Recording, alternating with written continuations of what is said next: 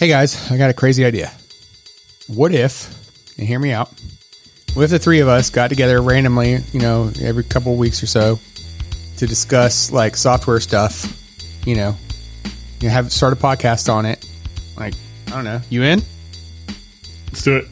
I am. I don't think you are though, outlaw. if I remember right, there's a lot of anxiety. somebody, I guess I get. I guess I have to be the one that's not. Then I brought the idea. This is this is weird. So, huh? Yeah, So this We'll is figure it weird. out. Episode two fourteen. yeah. Then, um, yeah, I just you know bringing back a little bit of nostalgia. You know, I was playing. I was playing the part of me w- in that one. uh huh. Yeah, well done. Kidding. No. playing Maybe part we'll about tell it, that story one time. Yeah, Uh, we'll we'll, we'll Yeah. revisit that. I thought story we at had some to. point. No, we've definitely, we definitely have. Like in Have like we? the, uh, you know, the two hundredth episode. I think. Oh man, We talked about Maybe that? We did probably. Yeah. Whatever. All right. fine, whatever. So we did it. It's you know we're in our tenth year. I think. Yeah. I think this is. Com- yeah. Wait. Math is hard. Yeah, we are in our tenth year. We haven't completed it yet. almost. So we haven't had our like- tenth birthday yet. Yep. Yeah. Um, same here. Yeah, because I'm 21. Um, and hey, and you know what has happened during that time? Uh, we have outlasted Stitcher. So, you know, you're welcome. Wow. But you can Yes. find us on iTunes and Spotify. Uh, I don't know if we're going to outlive RSS. We're, you know, we're going to find out. But you can visit us at codingblocks.net where you can find show notes, examples, discussion, and I'm not I'm not going to say anything else because I got to leave like a little bit of a cliffhanger there because I know it just bothers Allen. Oh, it drives me crazy. Um, hey, hey, do you think that we outlive Spotify though? That that might be interesting. Um, well, I guess we'll see. But you can send your feedback, questions, and rants to comments at codingblocks.net, and you can follow us on the Twitters at codingblocks. Yeah, and uh, we, got, we got a website, uh, codingblocks.net. And it's got uh, social links at the top of the page, and uh, maybe we'll add some other stuff at the top of this uh, page at uh, after the uh, at the episode. Yeah, I guess I guess we got to add thread in there some uh, threads in there at some point, right? We got to Yeah, hit us up on that on threads. So that's right. Yeah, we just everywhere. can't. Yeah, it's got to. Everything's changing all the time. So Hey, real quick though, because we always do this at the end oh, of we the can't even get episode. introductions. Yeah, no, we can't. Um, if if you haven't joined the Slack community, you should do that. Go to codingblocks.net slash Slack. We always do it at the end of the episode, but if you want to be a part of an amazing group of people in the dev community, I highly recommend checking that out. All right, so thanks for listening. That's the end of the show. We done? You just said it because I was at the end. All right, go. That's right. Yeah, We're done. Like I'm Joe Zack. I'm Michael Outlaw. I'm Allen Underwood.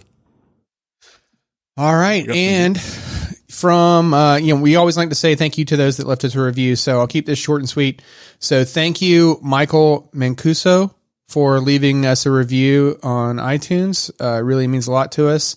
We also had some really good um, feedback in in uh, the episode, episode, the discuss threads in some of the recent episodes too. So yeah, thank you all for taking the time. Uh, we really appreciate it. I should have been more prepared and remembered the names of the people. That Yeah, we'll do that next episode. We'll have that. We'll have that on on track so that uh, you know we're a little bit more together.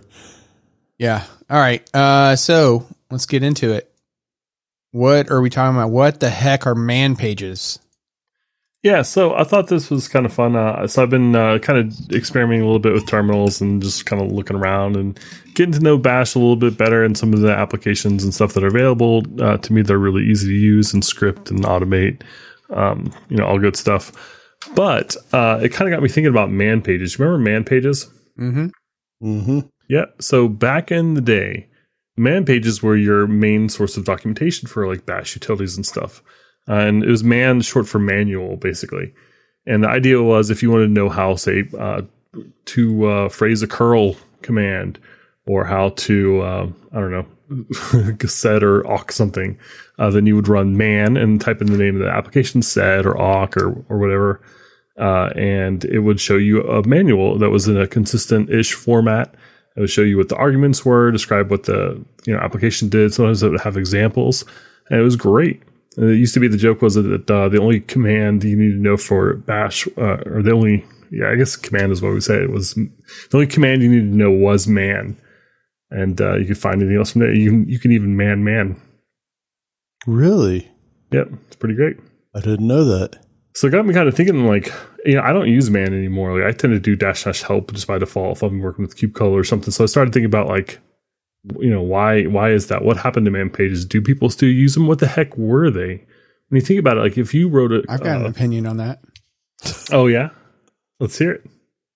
Well, go ahead. Finish your thought. Finish your thought. If you Okay. wrote a, Yeah, so I started thinking about like what the heck they were. Like, were they bundled with the the application somehow? Were they installed somewhere separately? Like, what was it? So I, I just did a little bit of reading on kind of the history of man and like what people are doing now and kind of how things have changed and how they're kind of the same.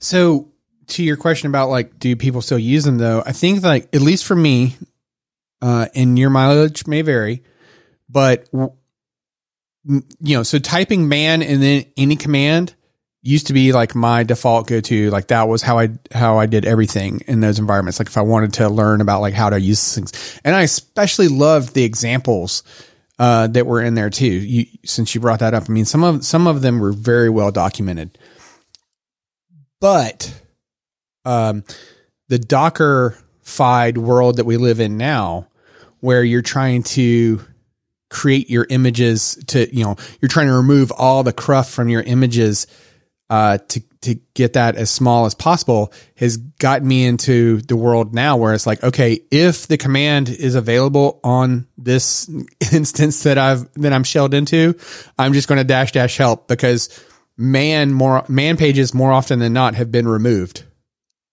Yeah, that makes sense. So- It's literally just dead weight for something in it, and you're not going to be using in a you know in an image in a container. But but you know what? and you definitely don't want to give surface area to any anyone who might get into your container too. Right. So if they didn't already know how to use the command, you don't want to like, oh, here's how you Yeah. use this command to totally break my system. let's help you out. No, so I do the same thing. Like I, any command is dash dash help, right? Uh, off, off the bat, that's what I'm doing. If that doesn't work because some things don't have it, then I'll do man that. But I've found, and I don't know if you guys see this, I found that the man page will usually just take me to a page that doesn't have any more information on it. Like it's basically useless nowadays. Um, at least for the things that don't already have a dash dash help like I, I've found them to be almost useless as a fallback. It, like at that point, you might as well just Google something.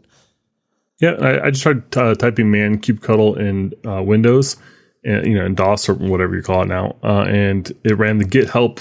It translated to the Get-Help uh, commandlet in PowerShell, and then it went out to the internet to try and search for it and couldn't find it, and Yeah. it gave up. So yeah, definitely things have changed. But uh, here's some kind of interesting tidbits about like what man pages were, and, it- and just like you said, those are great reasons I didn't even think about for why they they've kind of gone away a little bit.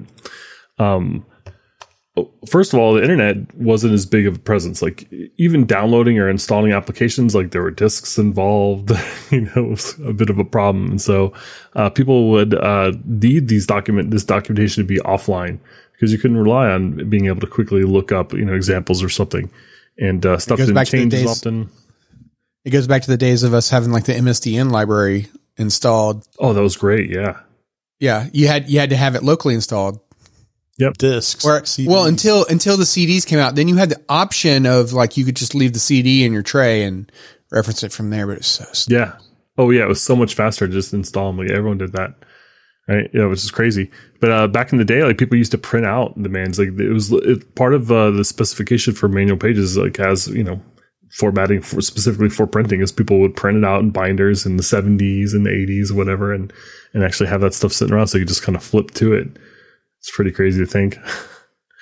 Um, a couple other things I thought were cool about him. Uh, so uh, there is a, a directory uh, in Linux kind of set aside for it. It's uh, was it slash USR slash man I think was it. So they are separate files that they're uh, formatted using a very specific markup language called ROFF R O F F, which is pretty awkward, but it was kind of funny. It's not that far off of like what you might think of them um, as a markup language. It would have like uh, sections, so you might have like a dot S one a heading might be like a dot h1 dot h2 and it was not like headings like you know it's more of a numbering system so you can know like this is the 17th header not like h1 h2 like an html So it's just pretty cool. So the, the most common way to to uh, create these things is basically just do it in Vim, and then uh, you know there's some formatters and some tools for kind of helping because uh, apparently it was supposed to be a pretty big pain in the butt to keep things formatted uh, well enough because they had to you know it was designed back when printing was common. So yeah, I just thought it was pretty cool. Uh, people still use them. No, not really. Like we mentioned, you know, help uh, is much more common, and the internet and things get updated much more often. And yeah, you know, just we have the internet access, which is so much easier, and we have to. Uh, we're more concerned with like disk space and things like that for things used, especially in images and whatnot. So, Would you create one? Cool. Would you create a new one for anything you're doing? If I was big a command line utility, I probably would just because of the, the coolness factor, you know, the retro vibe. Uh, but yeah, but you'd still do the help prompt as well, right? Oh yeah, for sure. Dash dash help. Yeah. Yep. Yeah, I'll actually like I'll do dash dash help. If that doesn't work, I'll try dash H or dash question mark. I'll try just typing help. So I guess here's the next question though. So let's let's say that you did do your dash dash help um, to where it'll spit out the documentation for you or whatever. Would you do your man page any different? Like, would you add stuff to it, or would you just basically make it a copy of whatever you had spit out in the help? It does have some pretty specific um, like formatting rules. It's kind of oddly like there were some parts where like here here where your system calls go, here for things for the users, here where your arguments are supposed to go. But it's largely convention, so you could, I'm sure, uh, you know, generate it somehow. Um, yeah, I, I don't know. I, I, think I just want to do it for fun. But basically, you just create a file and shove it in the folder. Hmm. Okay. I mean, I've seen I've seen where the dash dash help is largely the same as the man page, but the man page would include things like bugs and authors and things like that that might not be in a dash oh, yeah. dash help output. But in terms of like, you know, the basic description and parameters and uh, maybe examples, maybe examples. Yeah, it's kind of cool to think like someone wrote a program to sit alongside all your other programs and kind of act as a manual for them. So it was, it was this kind of cool thing that was, was external to your program and it let things be documented in a, you know, somewhat uniform, consistent fashion. And I always thought it was, uh, really consistent. I actually thought maybe they were enforcing some sort of, uh, you know, strict formatting rules, but it's just kind of style guidelines. Yeah, but also uh, there's multiple language support too, though, right? Oh yeah, yeah, absolutely. So you have that. It's not everything. Yeah, back in the day, man, people people doing what they're doing. It's very cool. yeah, it's like uh, you know, fifty years ago. Are we back to the seventies again? Jeez, here we yeah. go. Is it really seventies? Did everything? Yeah, it's like when you could fit documentation or all your applications in a binder. Holy smokes! The Unix Programmer's Manual was first. Oh wait, no, that's the Programmer's Manual. I searched when were man pages created, and it says November third, nineteen seventy one. But then it says the Unix Programmer's Manual. So I don't think that's it. Hmm. hmm. Interesting. Yeah. Okay. Yeah, I found seventies. Uh, I didn't see the exact year on it though. Uh, but I got a couple links here. So for if you want to create a man page for some reason, or if you've got an application you think it might work, um, they've got two links. Uh, one is for just general instruction. The other one is the formatting guide. I'm playing. Oh, I'm playing around with like the format of it. It looks like it's also stored in a zipped format. Oh, interesting. So it's like it's like unzipping that on the fly to read it. So, but so then other than that, sorry, it, it is like a old school kind of oh, yeah. like looking at the raw version of it. Cause that's why I wanted to see, I wanted to see it in the raw. Do you remember um, what were they called? Like word processors. Do you remember the oh, old oh, school yeah. word processors? Yes. Where like if you wanted to make something bold, right? You had to like put in the code to start bold here, in bold there. It was like the precursor to HTML, except not nearly as fun when you were done because all you had was something that printed nice. Yeah. Right. Um, now I obviously wasn't around to see these, so I don't know what that looked like, but I heard about them. But that's yep, what yep. that's what I imagine this looks like. See what I did there? Um, yeah. But yeah, so I mean, this the, the that's what the format reminds me of. That's very cool. Yeah. So so basically, there is a little article talking about it. it. Said the first ever Unix document, the Unix Programmer's Manual, was published on November third, nineteen seventy one. Um, and they wrote it at the request of their manager who was trying to figure out how to do this stuff. Right. And it was, it became the first of many binders to serve as documentation for the early iterations of Unix. And they said that is basically what led into the creation of these man pages. So yeah. Okay. So we're still not really sure when not not exactly when they came about, but this sort of was the the inspiration for it. So pretty so interesting. Somebody's somebody's boss couldn't figure out how to use it, and they were like, "Oh gosh, I need some Just, information." Okay, look, here's what we've done for you. right? Just type in "man" for any command, and you'll you'll figure it out. That's pretty cool. So uh, I uh, I found a, a little bit more on the date. So they say they don't know when the date was. People just started using it. No one's really sure exactly what, what the exact date was, but uh, it was available inside Bell Labs in '71, and then in the early '70s, kind of spread outside of their specific you know, building or whatever. It's very cool. People saw a need. Yeah, Bell Labs, crazy. We know somebody from there. That's right. We do. All right. What's up next? Who's got oh, this? Do we not say the name? I thought somebody would say. You totally can. Sure. Go ahead. Go I was, ahead. I was trying to give like a little subtle shout out to Jim, but you know, yeah. whatever. Well, yeah, he's gone now. He he yeah, left them. Yeah. Yeah. He left he's it behind. He started amazing. with them. Yeah. Um. All right. So done with the man pages. Right. Yep. Yep. So uh, I wanted to share with you guys. I, I'm so disappointed you guys aren't reading this book and uh, we can't go into it in detail. So I wanted to give you a primer. So this has been my latest obsession right here. This is an O'Reilly book. It's like eight billion pages long. it's um. You're selling it so well, man. it's got a flamingo on it. Did I mention that? It's got a flamingo. It's called Software Engineering at Google: Lessons Learned from Programming Over Time.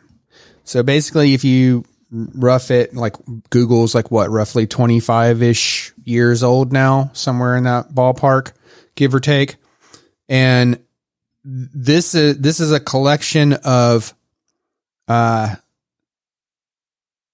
bits of information like how Google has managed to work with like a company that is mostly almost entirely made up of software developers or engineers, you know.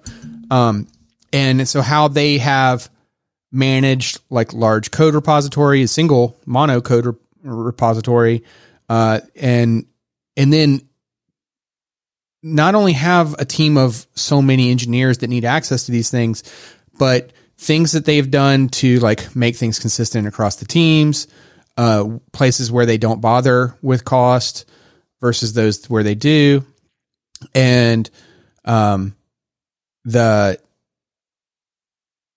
you know the evolution of maintaining that soft that same software for those last 25 years and the lessons learned along the way.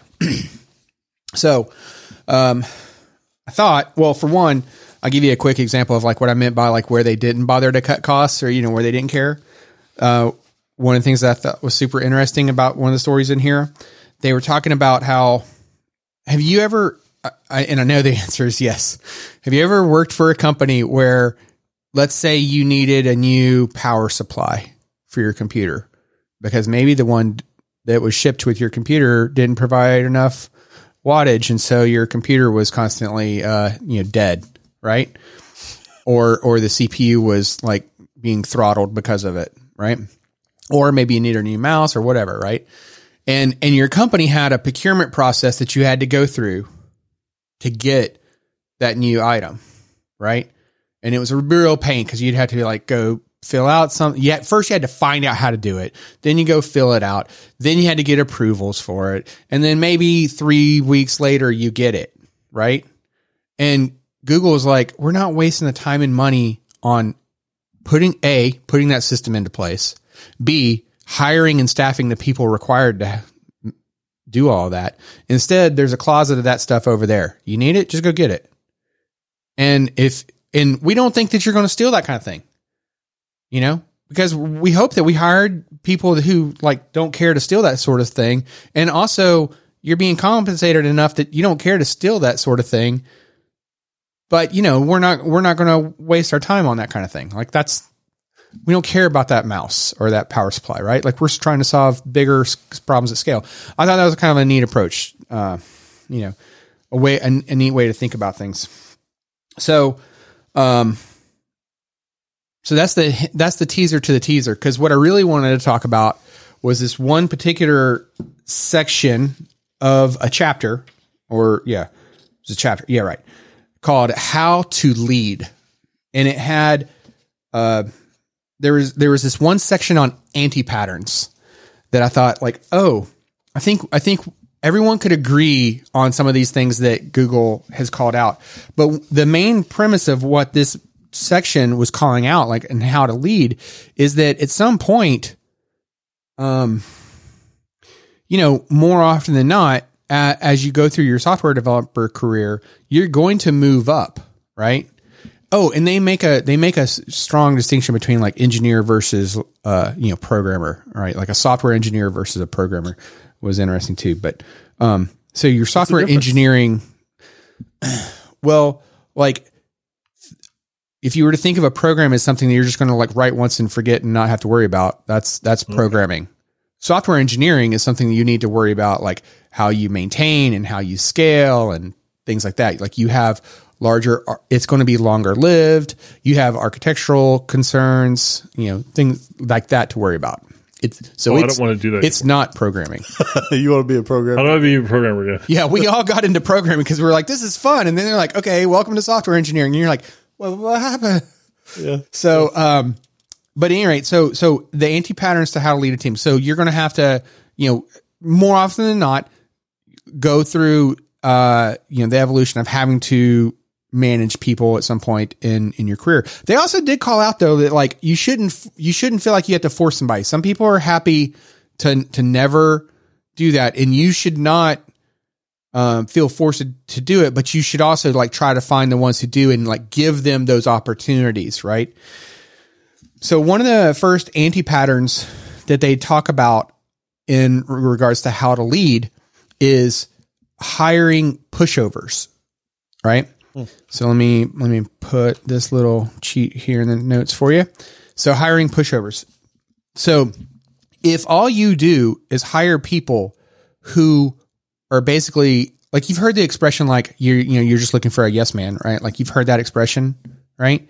Mm-hmm. Then th- that's that would be a pushover, right? Like if if you surround yourself by people who are just going to agree with you all the time and never push back on anything you say, then you're not going to succeed as well, right? Because the whole the whole point that they make in in this chapter 2 is that you know the team you're trying you want that team to to be an extension of you right? Like you're trying to like collectively do something build something achieve something right?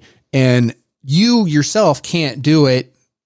And that's why you recognize like hey it's time to step up to that leadership role i'm going to have these people you know that are reporting to me helping me accomplish x y and z and if and if they're if they're never going to you know fight back on any of your architectural decisions or whatever right it, it it's not going to be successful what do you think of that one I find that true. Yeah, it's great. all right well that was a pushover for you guys so you guys I mean, it's legit. all right well uh, that wasn't quite the discussion i thought it would be all right Hey, so- but on the flip side, on the on the flip side though, you don't necessarily want to hire. Um, so you don't want pushovers, but you also don't want to hire people that are just going to be um, combative Very- on everything, right? Yeah, Yeah, like anyone can poke a hole in anything if they really wanted to. You know, it's easy to shoot stuff down all day long. yeah, yeah, totally. uh, i'll buy that for a dollar sure All right. See, I thought that was going to be more discussion. Mm-hmm. yeah. now you know how it feels right right that feel good does it allen No. Hey, look, No. look. If you if you want to make this more like real life, you got to call me bra after everything you say. Bra? Right? Like, cause that's what my son says now every time. Hey, bro, hey, bro. I'm like, no, dude, you're my son. I'm your dad. There'll be none of this, bra. you got to put a little bass in your voice when you say it too, right? Like, no, I'm your dad. So, Yeah. right. Wait, Yeah. wait. Are you saying there's no bass in my voice? No, no, you just put a little extra in there Wow. whenever you're talking to your kid like that, right? All right. So, so Number two on on anti patterns edition of how to lead a team, ignoring low performers. Ooh. Yeah, I thought I'd get you at this one. The main idea I don't want here, to talk about this.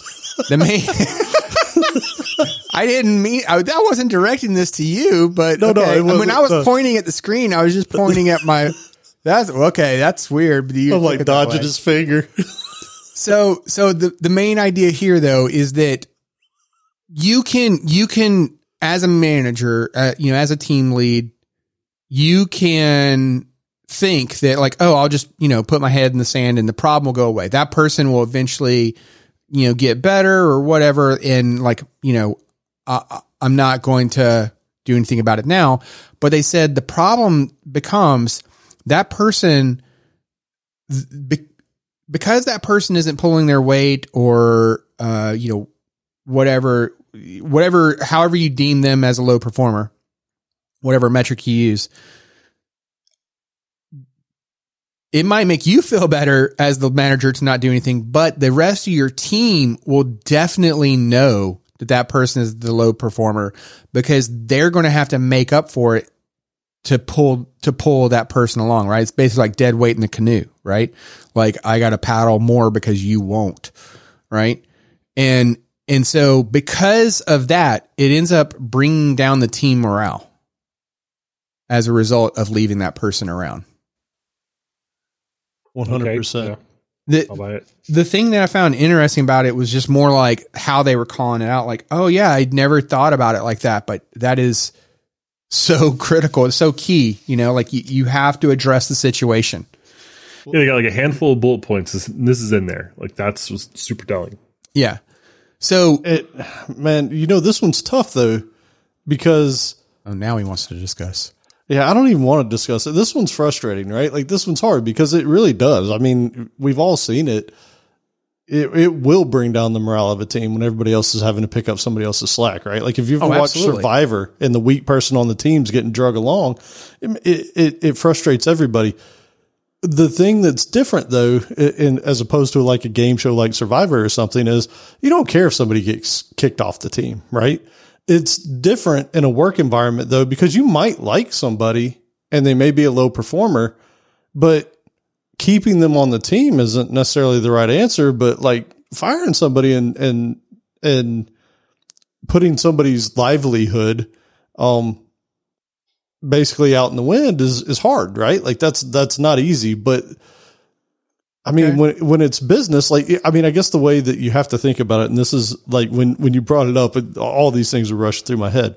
If you were to start a small business, and you needed everybody on your team to perform because you're bootstrapping this small business, if if you've got three people on the team and one's not pulling the weight, are you going to keep them around? They'll they'll sink your business, right? So when you're in a corporate environment, you know there's thousands of people in the building. So you don't think that one person's necessarily doing it, but it does have that effect on your team, and so you can't allow that to to permeate and and get in everybody's head. It's a frustrating thing, right? Yeah, and like I said, it'll totally bring down the morale of everybody. Now that said, that brings me into the number three anti pattern though, which is you as the manager, you can't ignore human issues, right? Yeah. So, I mean, I kind of viewed these as kind of going, these can go in hand, hand in hand, like depending on whatever the situation is. So, you know, if you have, if you have an employee that you know is going through, uh, something in family, family life kind of thing where like at any one get point in our time, right? During our professional career, you know, you've heard of the whole work life balance thing, right? And there's going to be times where like maybe that pendulum swings a little bit more towards the work side and other times where it needs to swing a little bit more towards the the life side, right? So like, you know, if you picture like if you were trying to uh, uh, uh, adopt a child, like all of the things that might be required of you and all the time commitments that, you know, where your time might be taken away, right?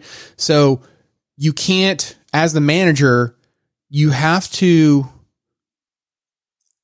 be aware of those of those human issues that are going on for the members of your team and and not overlook them especially like in the way that you talk to them. Because just the things that you might say in any given one situation like you know your choice of wording could come off harsh if you're not like keeping in mind whatever they have going on right and this is this is a good one too because I think if you if you do take into consideration the human aspect of of everybody's life, right? If if somebody has somebody that's sick in the family, um, or like you said, you're adopting a child, or somebody's graduating, or or kids going off to college, or whatever, right? I think this is where you, as a manager, as somebody who leads a team, can actually almost develop uh, super uh, employees, right? Because if you can show somebody some compassion in times that are harder like that, in times that are trying for people, or just you know exciting times that are taking their attention away, those people, if they were good employees in the first place, right? Like we're not we're not talking about the the bad employee, but if they were good employees in the first place and they see that you were given that leeway to be able to deal with the things or, or work on the things you needed to, they're probably going to come back even stronger, right? Like there's a loyalty now that you've created this bond to where people are going to go out of their way to do even more. Yeah. And, and this is why I say they kind of, that this kind of, in my mind, kind of played hand in hand with the low performer because like, you know, when you're, if you're looking at somebody thinking like they're a low performer, you could almost ask yourself like, well, have they historically been a low performer or are they a low performer right now because something's going on? Right. And, and like, uh, maybe I know about whatever that thing, that life event that's going on. And like, you know, okay, I understand like we'll let it slide. I know this is going to pass. Or maybe I don't know that what's going on and I can't ignore that low performer. So let's have the discussion with them. And maybe during then I'll learn that like, oh, there's this major thing going on in their life that is, uh, you know, why th- they might be a low performer at the moment. And I know it'll pass. Right. So hey, I, it, those two t- play hand in hand in, in my mind. I totally agree. Uh, to piggyback on that a little bit too, though, you as the manager, it's your job. You, you can't necessarily go share that information with your team, right? Oh, but, no. but, but talking about the morale of the team being low because somebody's being a low performer, you do at least want to be like, Hey, there's some things going on, you know, just let people know that, that there's a reason why something's happening, right? Like I see that you guys might be frustrated with with so and so, but just know that they've got some stuff going on. So you know, please just give them some slack, right? Well, I think even in that situation, though, like I think you would technically have to walk that, you know, th- that on you know like uh, thin ice because that person might not want you to even share that information. Um, you know, because depending on what's going on, it might like make something aware you know, to the rest of the team. Like I'm trying to think of like what an example of that might be, but you know, you I mean, could there's all kinds of regulations. So yeah, I, yeah, I can think of like anything uh, like health related or stuff. Yeah, like there's all yeah. sorts of reasons why you maybe not don't right. want people to know anything. And sometimes like uh, just a little hint is enough for people to say like, "Oh, I bet." And yeah. just be awkward, it's like especially with like people who have family at the workplace, or you know, there's you know, there's all sorts of reasons. I mean, you you mentioned health, like I I've had coworkers in the past that were going through uh, like cancer treatments, right? And you know, in the early stages, as long as they could hold off, they didn't want anybody to know what was going on, and you know, you you completely understand. So, and that that's the type of situation where, like, you know, to what you were saying, Allen, where I'm thinking like you you might not always be able to do that. Well, you, you, you might just have to like grin and bear it. Well, or if somebody complains about that person, be like, "Hey, uh, you know, I've handled it." Right? Just just let them know that hey, there might be some things for a little while, but just know that I'm aware of it. I hear you. yes, I hear. I'm aware of it. I'm not blind to this. Yeah. You know, just you. know that I hear you, and I'm already working with them. We're something like that. Yeah. And, and so, but I would I would say I would recommend like you don't do it as like a team meeting like hey I'm aware of this right. and taking care of it like you would handle it on a one on one like as somebody approached you like hey I don't like how Allen's slacking off lately. I'm like, oh, well, Right. we know that, you know, blah, He's blah, a slacker. Well, I mean, it, and also, I guess just to sort of close the loop on that a little bit too is, you know, have a discussion with your HR department before you actually do anything. Um, if if it's necessary, right? Oh. I don't know. As a manager, They're not there for you. HR is not for you. oh man, that's If you, are you a person? Then HR is not for you. so please explain, Jay Z. You're a you human. They're there to protect the interest of the company. Oh, yeah. You're not there for humans. I don't care what anyone says. I've heard enough stories and seen enough bad things and seen few enough good things come out of talking with HR. to make it feel like HR is not for humans. Wasn't there Man. like a recent uh uh TV show episode where like I'm trying to remember what show it was where like there there was a lawyer there and the employee was like, okay, so you're here for me. He's like, um, I'm here with HR. And like, oh, okay, so you're here. And like, uh, no, I'm here to protect the company. It. If there was a, a division in your company dedicated to protecting you and your rights and your needs, it wouldn't be called human resources now, would it? It'd be called a union. exactly. you have a word for that already. Oh man, All right, so um all right, so number 4 on this list. Now this is where like Allen you were talking about like well the person's your friend, blah blah blah. So uh anti-pattern on how to be a team lead number 4 is being everyone's friend. Because it's fine to to like have have friendly relationships with people, you know, they, they're not saying that you don't, but going back to that low performer type of issue, right? You can't just like let your friendship be like, well, I can't let, I can't, you know, reprimand so and so or whatever, right? Like, you know, because of friendships, right? So Google specifically called that out as like, um, you know, bad. you can be cordial, you can be friendly, but yes, you cannot try and be everybody's friend. Yeah, I mean the way they put it is they said you, you can be a team, you can lead a team and build consensus without being a close friend of your team. Yeah. Right. That kind of sucks. It's, but it's got to be aware of it, right? Because there's business and then there's, and then there's the friendships and, and you got to keep those separate to a certain degree. Well, and it's also hard too, though. I mean, like think about it. Of all the people in your life, like you spend the vast majority of your wake awake life with coworkers, right? Mhm. You know, more than family and whatnot. Like you, you spend so many, so much time out of the week with coworkers. So it's hard to not develop friendships with those people. And that happens even if you are the, the team leader, the manager, right? Like you can't help it. So, you know, they're, they're not, uh, you know, saying that like that's never going to happen. Right. But you don't have to let that stand in your way. Right. Right. Don't let it impact your business decisions that, that need to take place. Okay, now this one, oh shoot, I deleted it. It's disappeared. So that one has disappeared from us. It's dead to us. We don't care about So it. it doesn't count. All right. Okay. So this one, no, this one you're going to love. And this one especially reminded me of some place that I'm sure you're going to mention. anti-pattern number five is compromise the hiring bar. And I see you I shaking like your this. head. Yeah. But it's true though, right? Like, I mean, I, I get, I get what they're saying, right? You, like, you don't have to like it, but, um, they had a quote in here from Steve Jobs where they said, A people hire other A people. B people hire C people. Hmm. Right? It's funny. Okay. So, So, okay. all right. All right.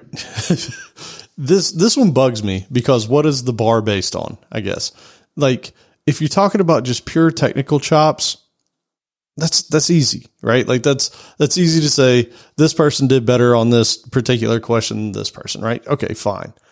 But there's so many intangibles that come with hiring somebody that you're going to have to work with every single day that this really bugs me because it can completely ignore things like personality, right? Like, does the person listen well? Does, does the person interact well? Do they communicate well? Do they, do they problem solve well? Right? Like it's, so many times, at least in our path, it's usually such a technical thing, right? Like, hey, whiteboard this problem.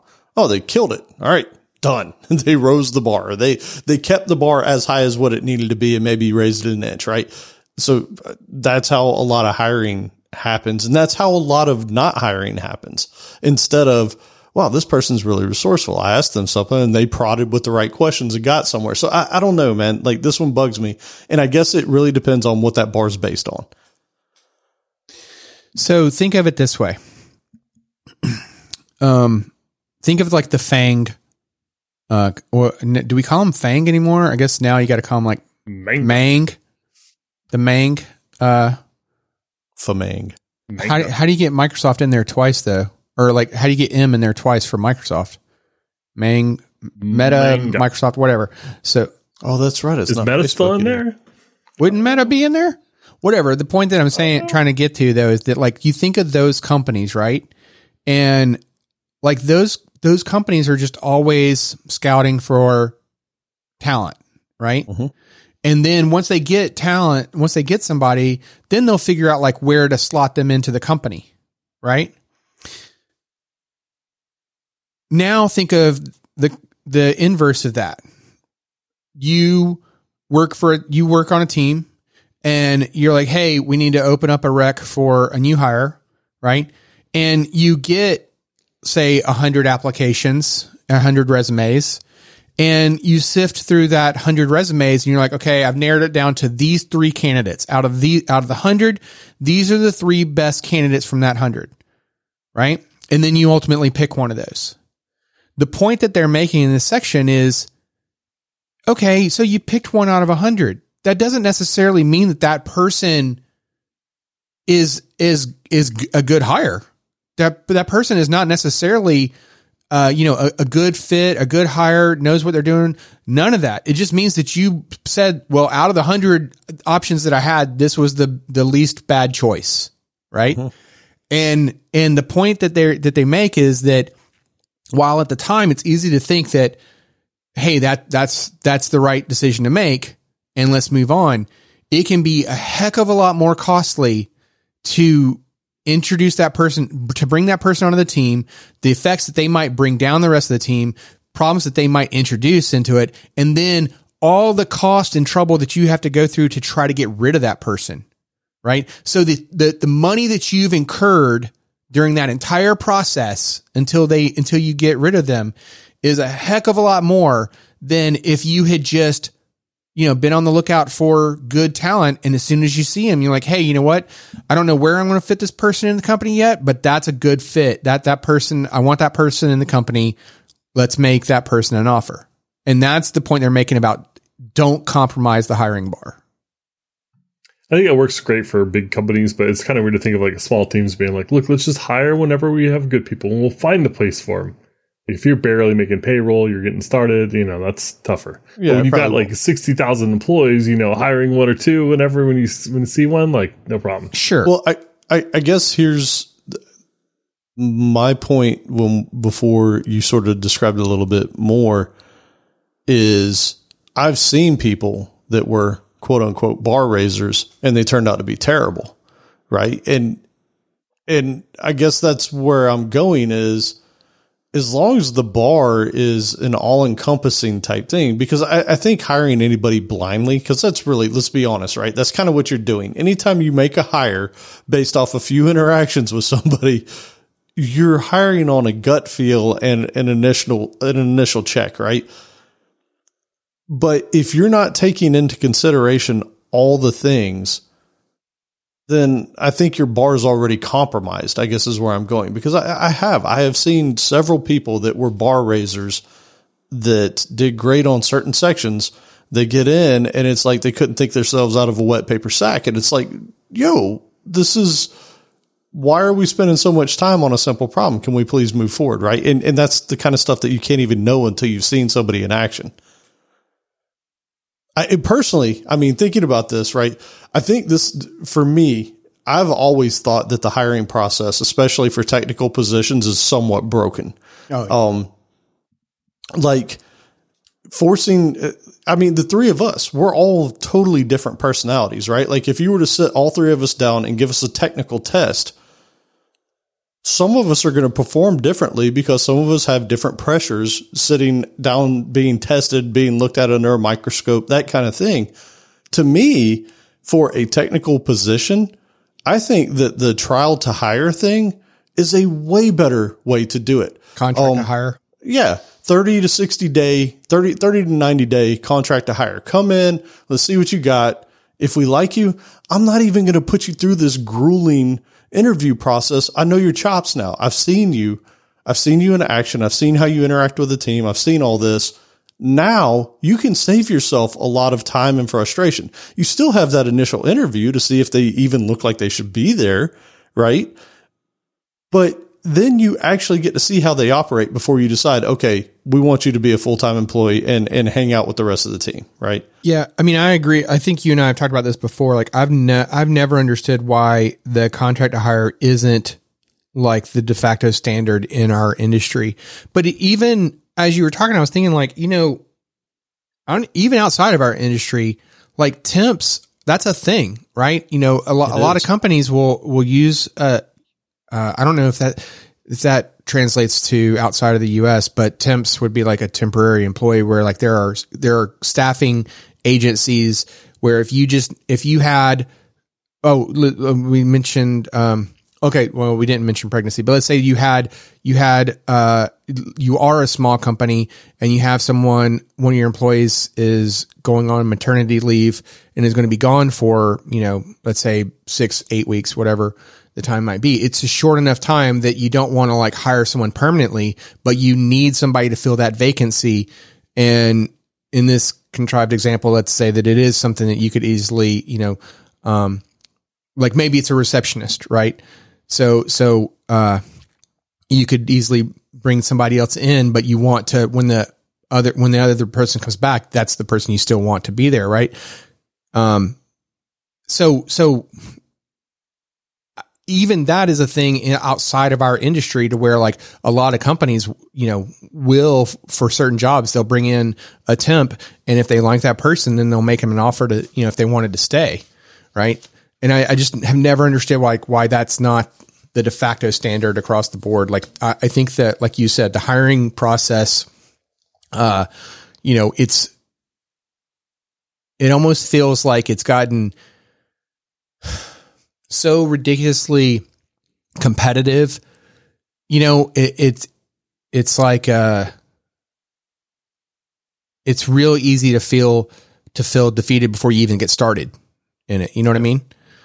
Um, yeah. bec- because of how how rigorous it can be, and it's like, well, you know, it's been a minute since I got you know my degree or doctorate or whatever it might be, right? So you're like, I don't remember that equation off the top of my head. So I guess I, you know, there's no way I'll be able to do that. So it, it can, uh, it can be, what's the word? Dis, uh, no, not going to help. Disenfranchising. No, disgusting. No, disgusting. Okay.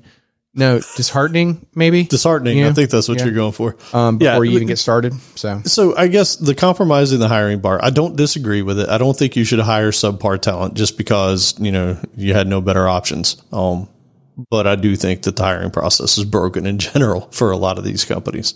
I mean, yeah, to to the point that you two both made, like I get why for the the FAANG or Mang or Mamganga, that whatever that Jay Z said. I get why for those companies, like they can afford to to do this. They can afford to always be hiring, right? Um, but to Jay Z's point, you know, there's there's eight of you, and you're looking for one more developer. Like you need someone who's really skilled at like, you know, HTML and CSS and JavaScript, like front end kind of technologies. And, you know, I don't care if they know how to, how a bubble sort works. Right. Right.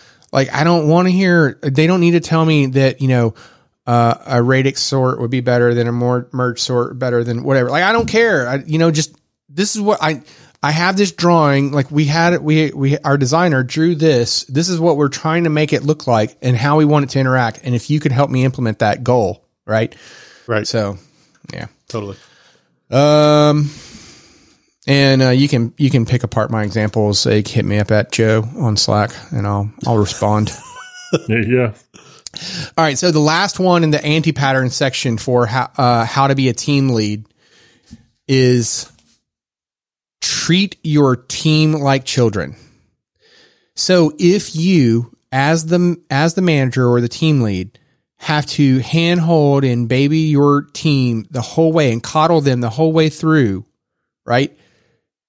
You're not helping anyone. You're wasting everybody's time, right? And to your point earlier, Allen, about like uh, building that kind of loyalty, you know, um, because you did understand their human issues that they had going on at that time uh, of their life.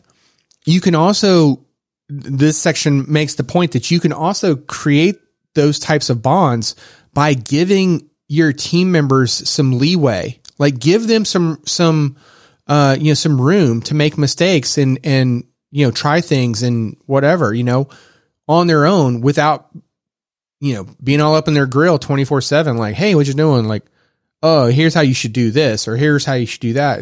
You know, I concur. I, I don't, I, matter of fact, I can't stand, um, micromanaging, which is kind of what this feels like in, you know, in a nutshell. I don't like it. I don't like doing it. I don't like it being done to me. And and honestly, I think if somebody needs to be micromanaged, that's a problem. And you don't necessarily, then I think they're probably a low team performer. Yeah. Go back to step two. Yeah, exactly. Well, they, they also refer to it as like, if you, if you treat your, your team like that, you're basically telling them like, I don't trust you to do this on your own. Mhm. So you need me to hold your hand. And so whether or not it comes across that way immediately or not, like eventually that member or members, they're going to like start to feel that, right? Like, um, I can't even be trusted to do X, Y, Z. So why bother? I'll just wait until so and so's back in the office and we'll do it together or I'll, you know, tell him what needs to be done or whatever, right? You know, you know what I'm saying? Like that kind of, that kind of disappointment is going to, you're going to hear that. Well, if, if somebody gets to that point because the manager feels like they have to do that, then the manager's probably keeping a low performer around and should be addressing that in a different way anyways. No, no, no. It doesn't have to be a low performer though. These these, these things don't have to go together. You, it's just the managers need you know need to like handhold every everyone. Yeah. It- you don't want that type of manager period anyways. Yeah. Yeah. So yeah. Um, I'll, I'll leave you with one last thought on on this book. Another one of the things that they said that they did, going back to like efficiencies and and uh, you know not wasting time on certain things. Um, once you are a Googler, right? You any of the buildings you go to, your access is the same, your Wi-Fi is the same, how you reserve the conference room down the hall is the same. Like they Make it easy. yeah, I was like, oh, that's pretty neat. They were like, they they made it a point to where all of the all of the buildings are just treated the same, right? That that makes sense. I Well, mean, so, it- so it- it's kind of like the you know like that whole thing about like uh you know don't I think it was from one of the maybe from the SRE book about treating your your servers like uh, cattle rather than pets, you know, and so they're Mm. just treating their buildings like cattle. And there are Yeah. people like, They're all the same. makes total sense. Hey, w- w- we I heard missed that, something. Jay Z. We missed something in the news. Jay Z, you're speaking soon somewhere. Uh, so August uh, tentatively planned to speak at uh, at uh, the Google Group in Orlando. Don't have a date yet, not totally confirmed yet, but that is the plan. Okay, all right, good. Oh, I guess that's really soon, isn't it? I think I'm gonna Yeah, get it's on. coming up in the next thirty days. Is my Yeah, and guess. you know, DevFest is coming up in uh, Orlando too. Uh, let's see, DevFest uh, FL is really cool. It features speakers from Central Florida area, but also international. And so we got to save the day for October 14th. I'll have a link in the show notes. cool, love it. So, um, yeah, with that, if you haven't left us a review, we would greatly appreciate it if you did. You can find some helpful links at www.net slash coding blocks. Wait, no, mm, slash codingblocks.net, www.net slash reviews. Go to Slack slash Slack It at hurts. Joe at Allen. Perfect. It hurts. Nailed it. First try. All All right. So with that, we will head into my favorite portion of the show. I guess I, we should just call it like the game show section, but Yeah, yeah. yeah. This is coding Jeopardy block 30. Sounds just like it. Right there. You hit it. Okay. So this is what episode 14, 214. So Jay Z, according to Taco's trademark rules of engagement, you go first. Yes. Your choices are we're going to score this the same way we did last time, where uh, it's just literally like, you know, if you get it, one point. If you don't, zero point. Um, but with a chance to steal. So Okay. Allen Allen could could potentially take the seal. So here's your here's your list of topics. The terminal list, science fiction, Science fiction. go blue, a league of their own, Americana, or the after party, where each response comes slightly after party in the dictionary.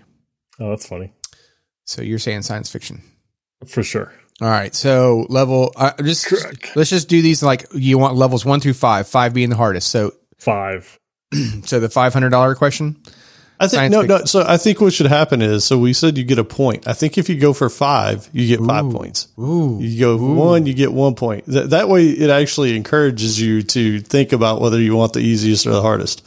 So I like it. So do you want but- to do? F- No, no, no, no. Because here, because this is the same reason why we didn't do the money in the beginning. Because if you went five on the first round and you got it, you have zero incentive to do anything. No, each round should just be one through five, and then that way you have a chance to come back. Yeah, and in and in that second round, if if the opponent doesn't get it, you don't even have to try in the third round. Yeah, it's kind of weird.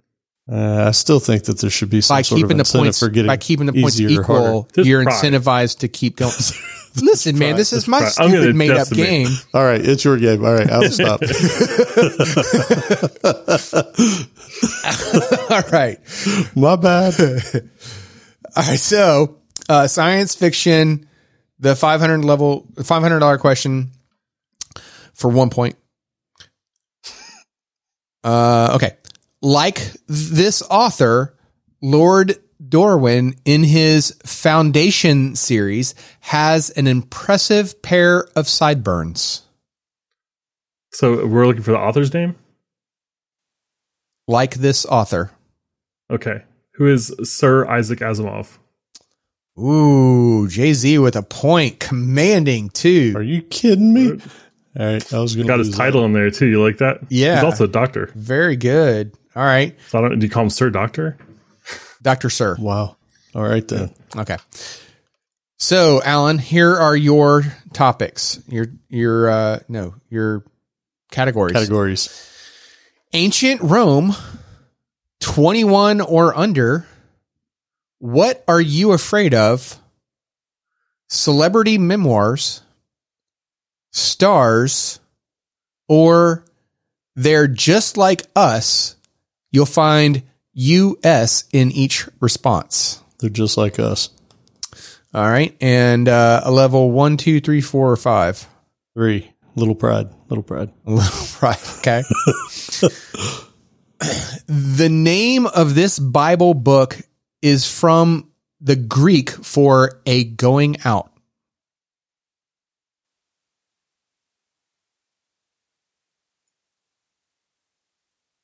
Leviticus.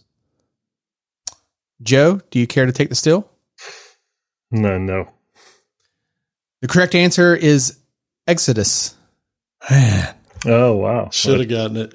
Doesn't sound like it. I, I mean, I guess it does. A going out? Exodus? Doesn't that Yeah, sound? yeah, yeah, yeah. It sounds like it. Yep, yep. All right. Different kind of. To me, like Exodus sounds like a band name. See, and this is Like why kind of going out. this is why you're still incentivized to like you know fight for it, right, Allen? Because Yeah. you know there's still a chance you could get the tie here. Yeah, I could have gone right. for five, gotten five points. Well, I found out I was wrong. Uh, so Is- uh, Isaac Asimov was not a sir. I don't know where I got that from. Oh, so he got it wrong, Yeah, Well, respectfully, No, we call him. Well, you know, yes, sir. sir. That's right. yeah, dang, that's what I get for trying to figure out how do you call someone who's both sir and a doctor. Turns out he's not. Ah, So that Well, we yeah, know. but what's the important? and What's the answer to the important question here? What do you What do you do in that you situation? call someone. I'm probably. I'm just, is I would guess sir. that the one of them would dominate. So the sir doctor, probably sir. be I think I think doctor would be the one that dominates, right? no sir. It's not used in combination with the knighthood. Knighted doctors are addressed as knights, so they still may use any post nominal letters associated with their degrees after. So there'll be Sir blah, MD. comma MD. Right. Yep. Okay. Um. So Jay Z, here you go. This is your chance to like get the more demanding, commanding win here. Your categories are 1992 in books, 30 years ago. oh, Snapple. Okay. Uh, I should say that this uh, this originally aired like you know last year, so that's why it's 30 years ago. Uh, Words of love, in the Fun. park, food and drink, technology, or a well, this one ain't gonna work. A long run on TV with Ken Jennings. Uh, it says, I'm Ken Jennings. In 2004, I suddenly found out what a long run on TV is like, and I'll have clues about some other famous ones. Hmm, interesting. Right. Okay. Is Oh, that the person who says- kept winning? Basically, like long running Ken Jennings was the winningest ever on stuff on, Jeopardy. TV. Okay. Yeah. He's now uh, he's Uh, now one of the co-hosts. Yes. I, although I do want to know what 19, 1992 is, uh, I think I have to go with technology just because of this podcast. Yeah. But I don't feel so confident, so I'm going to go with the third one. Okay. Okay, All right. and it was 92, not 82. Oh yeah, Okay. yeah.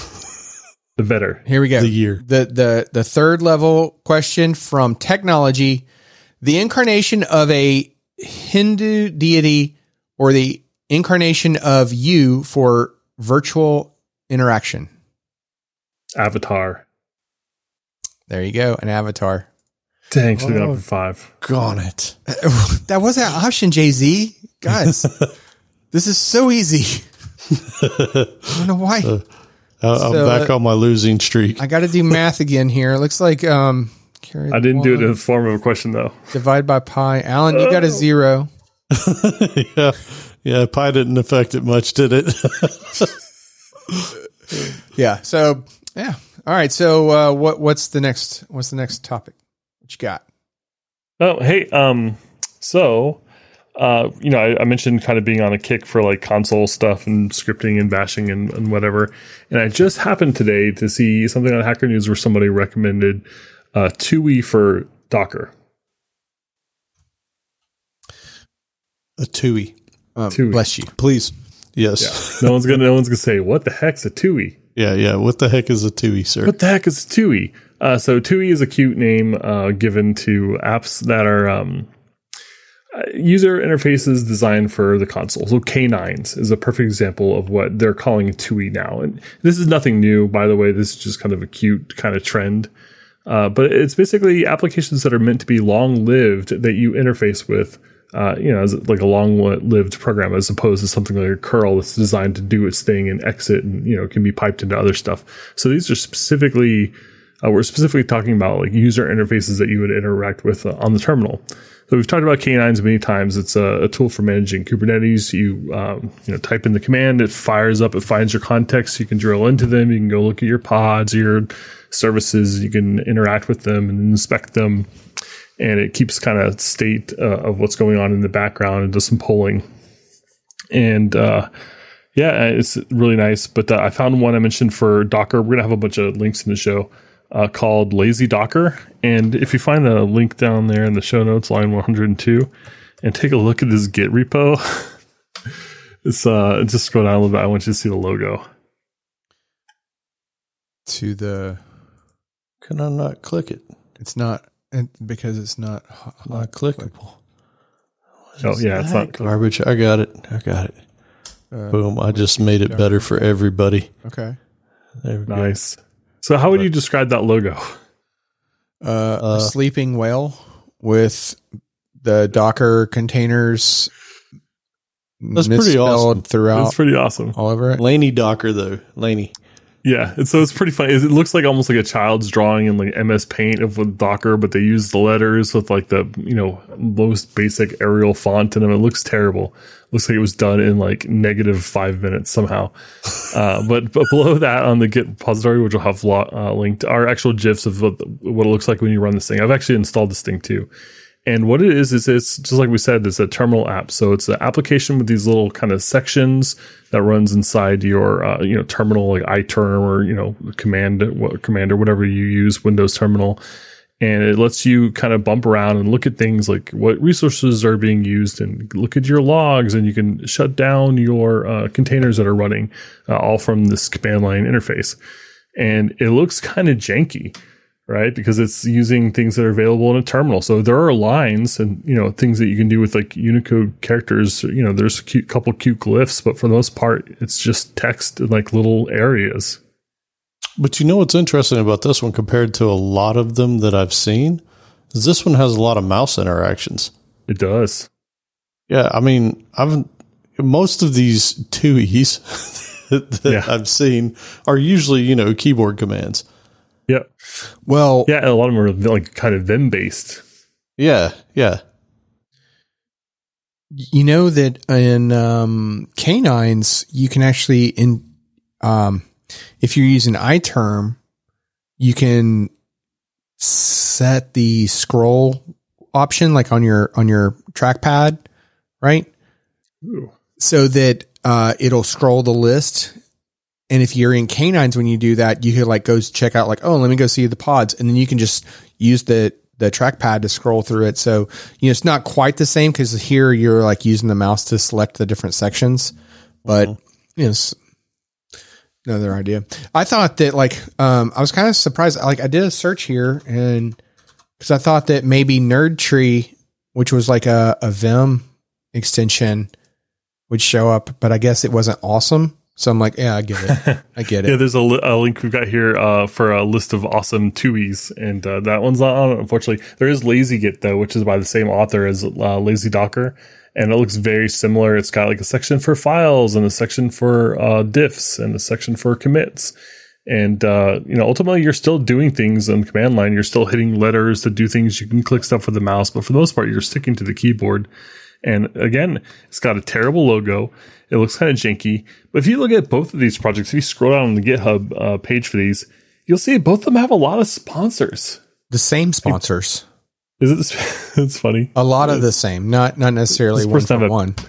Patreon or something. What the heck? Well, Anyway, you just thought it did say it was the same, so same developer. So yeah, maybe. Okay, yeah, this person is sponsored. Okay. Jesse Duffield is the person behind both of these projects, and you can sponsor this person. How Oh, about the cool. Spotify TUI? Yeah, I installed that. Uh, you have to have. Uh, I couldn't get it working. Unfortunately, you have to have like uh, some sort of like um, audio interface uh, device running. Uh, so there's a couple of different things you can do, but I want to. You have to run the daemon basically, which is pretty gross. So you have to have a certain client installed. But the interface is great. I, like I've got it. Uh, so of course, I searched for coding blocks. Uh, I'll send a little screenshot of what that looks like. But same kind of deal where it's got a couple little panels. It's text. You know, like there's uh, definitely some pros and cons to these things, but what my first thought upon seeing the the logos specific was, oh my gosh, this is the wild wild west again. Remember when the internet was new and we didn't really have like established patterns for things, and people just did weird stuff, and usually it was terrible, but sometimes it like worked really well.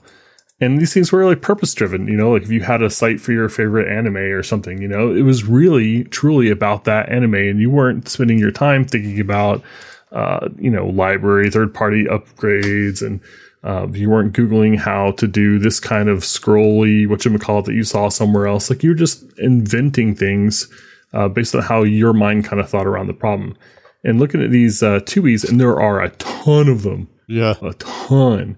It gives you kind of insight in how people think about these uh, programs and how kind of they model the the the domain space and what they think is important enough to kind of raise to a high level and how they think about actions and the way you're going to navigate this kind of domain.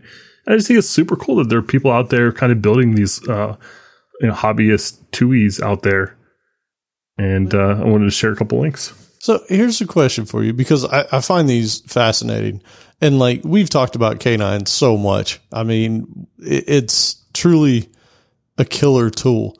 And like Outlaw mentioned that maybe you didn't even know using K9s is it uses a lot of them key bindings. So like we've talked about before, like if you go into the pods and you hit slash to search, that is a Vim type thing, right? And you can do regex patterns in there. Well, it also uses other things that are, you know, part of the command space. So let's say that you typed out a big long name. Well, instead of having to backspace the entire thing, you do control U on that and it'll actually empty out that blank and, and do all kinds. So it's, it's actually really fast to navigate around. But that brings me to my next question. Would you, if somebody were to port K9s and make it into a, a, a, Windows type app, which would you use? Would you use the one that has nicer grids and maybe, you know, you can adjust the font sizes easier in different spots and, and that kind of thing? Or would you, would you stick with the terminal based type thing? What, what do you think? Great question.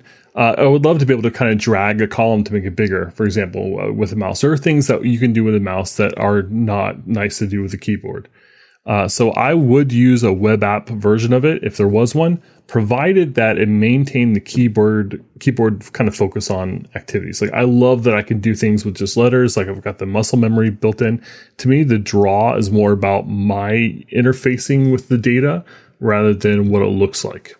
So being able to get to the stuff that you want, like, like so, for example, with K9s, right? Like if you want to look at your pods, you just hit colon pods, right? And yeah. then you're there.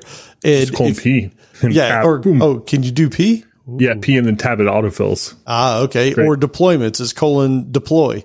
Uh, you know, just that kind of stuff makes it extremely fast to navigate around. And then, and then once you're on your pods, like I said, you type the forward slash and then you start typing your name and you, and you filtered it immediately instead of, you know, control F and then typing some stuff. So what you like is the quick navigation using the keyboard. So, so if there was a, a windowed uh, OS type app that did something similar, kept all your key bindings, but laid it out in a prettier, more accessible type format, you would you'd be down. Yeah, I would definitely I would definitely like that. But there is something kind of nice about being forced into the box, as it were. Like the like if I had a web app, there's things that I expect. Like I want to have preferences now. I want to be able to resize windows. I want to make my own dashboards. There's things like expectations of modern kind of web apps that I expect out of my web apps. And for some reason, I don't have those preconceptions with the TUI. Like I think it's cool that I can just hit uh, slash to search. That works in Spotify. Every app I've uh, tried actually, like search uh, is done via slash, which is like a throwback to Vim. Um, so I, I, don't know. It just uh, it's kind of nice being limited in a weird mm. way. Yeah, I, uh, I, did write a couple um, pros and cons down. Um, you know, being obviously be able to keep your hands on the keyboard is really nice. You don't have to use a mouse. Uh, you can install on remote servers. So if you want to, you know, install this on your server or home or something, and you shell in and just use it from there, and it's got access to stuff. It works great on like a Bastion box. Uh, these are often built by devs for devs. So like just like you said, like Vim key, you know, shortcut type stuff. That stuff tends to work. That's not something you're going to get on the consumer grade kind of general use applications. You know. Uh, like if it, if Etsy.com uh, for some reason or Amazon.com offered a command palette you're probably not going to be able to use like Vim commands and stuff, right? They're going to make it a little bit more kind of user friendly for good reason. But there's something nice about having this stuff built by us for us. Uh, low overhead, which is fantastic. Like you can't open a web page anymore without downloading uh, megs. Um, so purpose built. So that's what I kind of mentioned about like people choosing what is important to them and what they think is, uh, you know, how you're expected to use this. Even like the shortcuts they use, like are kind of telling. Like, is it L for logs, or do we use uh, the letter next to you know the other command that you're likely to use with it, and keep those things closer together on the keyboard? Uh, it was just interesting design decisions that you have to think of for yourself that haven't been solved and haven't been best practice to death, which is kind of refreshing. Uh, it looks old as heck, which I have as both a pro and a con. Something kind of cool, you know, about it's having the old school. Yeah, definitely a throwback uh, and bad. Uh, also scriptability. So that's something we talked about with K9s. Like if you want to get the logs from the uh, pod, then you can go and type colon P and then hit L, and it's pretty fast after you search for it. But if you want to repeat that, or you want to throw it in a script, you want to pipe that to something else, then you can't really do that. It's a whole other animal. And uh, each one does have its own learning curve. Like we mentioned, you know, you go to a website, you kind of know how to use a website. Drop downs are the same, buttons are the same, forms generally work the same. Like the web is kind of a solved problem. But these apps, like, you never know what you're gonna get. You hit play on Spotify, it starts like it takes over the screen with like this jumping music sound bars. Like, how do I get back? Like, is it escape? I don't know. You know, it's it's a, a, fun time. And I like I opened up the uh, the help on the Spotify app, and it's like every letter of the keyboard. So it's like pages. It's like three pages of just commands you can do, like capital D or lowercase d, or you know, it's really powerful stuff. But it's going to take you a while to really get comfortable with that. Yeah, it's too much. it's fun though, right? Outlaw just was like, blah, blah, blah. I know you. No, no I mean just, but like if you're gonna like double the alphabet, like okay, there's gonna be you know upper and lowercase yeah. command, uh, you know letters that do different things. Then you know that's just getting to be too much. I mean, to your question earlier, Allen, like I, I just kind of take the point of like, so I like these things, but I, but more from the point of view of like whatever thing I'm working in at the time, that's the tool and I want to be able to stay in that tool and use it. So if if I'm on a command line, then I want to do everything through the command line. Like how great would it be if we had like uh, an Atlassian command line that you could be like, uh, "Hey, close that ticket. Start oh, start progress on this ticket. Log these hours to that ticket." Right? You know, and instead of have like, okay, let me go over here and context switch into this thing, and that's the one reason why like we've talked about the GitHub command line tool, right? I know these aren't TUIs, you know, yeah, that I'm mentioning, great. but the fact that you're like already in that command line, you know, I, I, I want to stay there in that, uh, that kind of experience. And so, um, you know, it's interesting. I mean, you're right. I find that I like K9s because I'm doing kubectl commands and, and that type of thing. Right. And so I'm right there and I, and I like it. And I like to, and a lot of times when you're, you have to shell into pods to do things or you have to do very scripty type things from a bash type prompt. So it just feels natural there. I don't know that Spotify necessarily feels natural in a terminal, right? Especially so, if you have to run a daemon and you know somewhere else and like have an auto start on startup and uh, no. Yeah, so it, it's interesting. I think the context of what you're doing is super important. And I could see why something like a K9s, I'd probably always like it to be in a terminal versus something like a Spotify. I'd rather have an app on a desktop, you know, that type of thing. Yeah. Yeah, totally. But if you were uh, in a uh, browser though, you then you like to have the Minikube dashboard open in a in a browser page to where you could see similar information about your yes. cluster like that you would see in a K9s. Totally. Totally. Yeah.